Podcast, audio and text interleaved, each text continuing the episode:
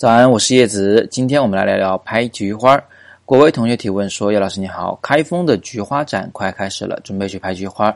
那拍菊花展呢，有什么要注意的地方？有什么好的技巧吗？”首先呢，在拍花的时候啊，如果你想让这个花呢更拟人化一点，它更精神一点，甚至有自己的这种气质的话呢，我们应该使用低视角的拍摄，也就是说你需要趴下。那这个时候，如果你有这个翻转屏的相机的话，会有很大的帮助。你可以把屏幕翻起来，把相机啊放到比花蕊更低的角度来拍摄它。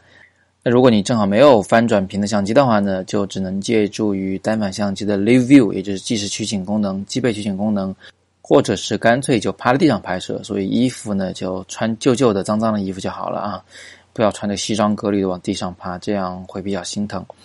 另外呢，我们可能要凑近一点拍啊，我们需要用这个大光圈长焦距近距离来把背景模糊一点，来凸显主体。这里要强调一点啊，就是很多人在拍这种小花的时候呢，一拍拍一片，他并不知道自己最重要的是那朵花，这是万万要不得的。即使是一群花儿的肖像，你也得找出最重要的那一朵。如果你是呃像下图第二张照片的范例那样。远处的花儿会模糊起来，那这样的话是很容易凸显主体的。但如果你是从上往下俯拍的话，所有的花呢都离相机一样远，所有的花都会一样清楚。这个时候谁是主角呢？啊，它应该是特立独行的那一个，也就是说，其他的花可能都是连成片的，但唯独它，啊，和周围的花都有一点点的距离，呃，是以绿色为背景的。那这样的话，它就是毋庸置疑的主角。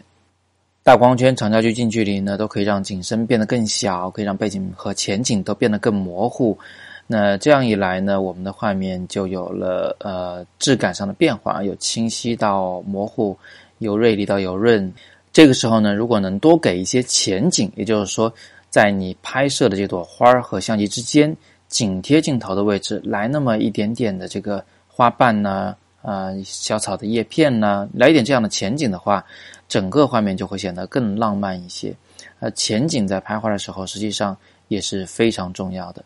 那么这个时候呢，背景的选择也要尤为的注意。我们不太喜欢把这个泥土的颜色露在画面中，因为那样看上去呢，显得有点啊脏乱差啊。我们更喜欢是用天空当背景，用绿叶当背景，用其他的花来当背景。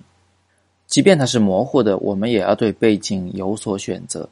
那么，如果你拍的花的气质呢，是像第二张范例照片那样那种小清新的、比较轻薄、呃比较娇嫩的，那我们可能会使用这个呃其他的跟它一样的那个色调的花来当背景。但如果你拍的是像第一张的呃范例照片这里面这种菊花，这种大朵的、呃厚实的。非常娇艳的这么一种菊花的话呢，那有可能啊，我们会带自己的这个背景纸，呃，就是裁一张稍微大一点的这个黑卡纸带到拍摄现场去，把这张黑卡纸呢垫在你的拍摄对象的背后来拍摄。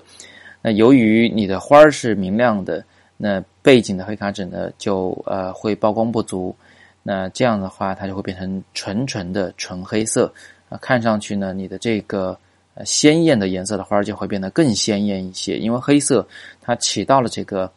压低重心、起到了凸显色彩的这么一种效果。拍花的时候，我们呃很多人都是习惯会带一个黑背景去的，有可能还会带一张白背景，视情况来使用。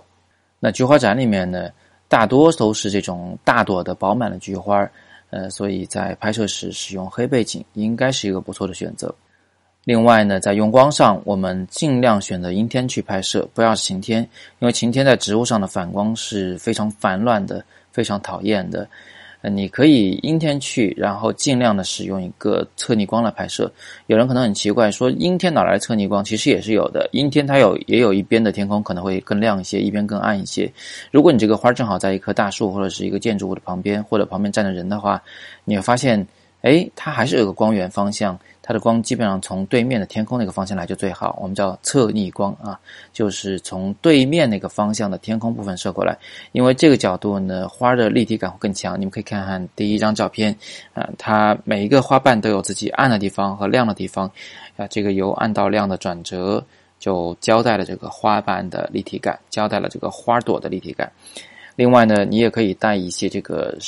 喷壶啊，然后把它打到那个最细腻的喷壶档，往上喷水，让那些水雾在菊花上慢慢的结出水滴。不要用那种特别大的啊、特别急的那种水流，也不要用嘴巴去喷啊，一来不文明，二来你水滴太大也是假假的不好看。用这种雾气来喷。最后再交代一点，由于我们拍花的时候呢，用的景深太小了，背景很容易模糊。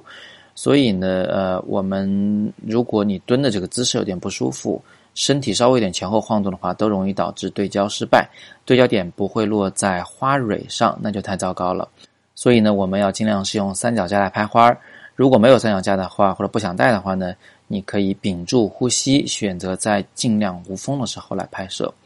如果风比较大，花一直在前后摆动的话。那你就只能是选择这个连续对焦模式，并且把对焦点就放在花蕊上，啊，再来试试看，多拍几张，总有一张能成功。今天就聊到这儿，有更多摄影问题呢，欢迎在底部向我留言。我是叶子，每天早上六点半，摄影早自习，不见不散。